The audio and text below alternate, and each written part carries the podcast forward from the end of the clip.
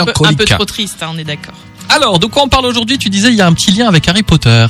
C'est ça, c'est le dernier roman de David Funkinos qui est paru cet hiver et qui s'appelle Numéro 2. Donc l'histoire commence en 1999, année où on découvre tous Harry Potter en librairie, qui va bientôt être adapté au cinéma.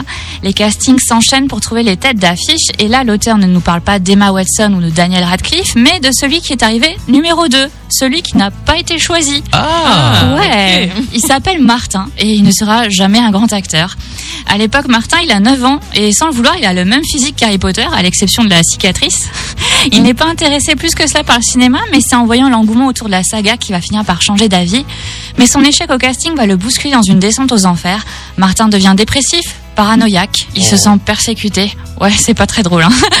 Vous demandez sûrement si le roman de David Funkino s'inspire de la réalité. Alors, en partie, oui.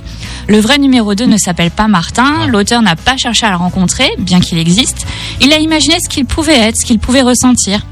C'est une idée qui a le mérite d'être originale. Après tout, il y a toujours un second dans l'histoire. c'est vrai. Et c'est ce La qui rend le doublure. récit si prenant. Voilà, par exemple. Mmh. Les fans d'Harry Potter apprécieront les multiples anecdotes liées à la saga dans ce roman, et même si vous n'appréciez pas ou que vous n'avez jamais lu ou vu Harry Potter, vous pourrez accrocher à l'histoire. Ouais, c'est vrai que c'est pas, c'est pas évident, mais il faut toujours pallier au problème. Moi, je me souviens de la. Je Exactement. sais pas si vous vous souvenez aussi du temps des comédies musicales. Oui. T'allais voir Roméo et Juliette, t'allais voir Le Roi Soleil, tout ça. Bah, t'avais toujours la doublure, bah, parce que oui, Emmanuel Moir, euh, comment s'appelait-il tous, Damien Sargue, etc., ne pouvaient pas forcément assurer leur rôle chaque soir. C'est ça. Et quand la doublure arrivait sur scène, quand ils rentraient dans la salle, t'entendais oh. Oh.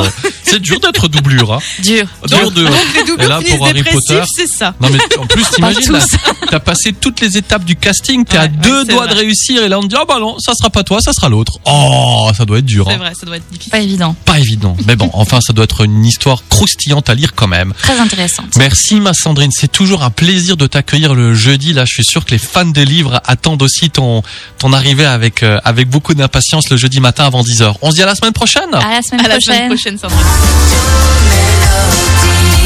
Moi je voulais vous parler encore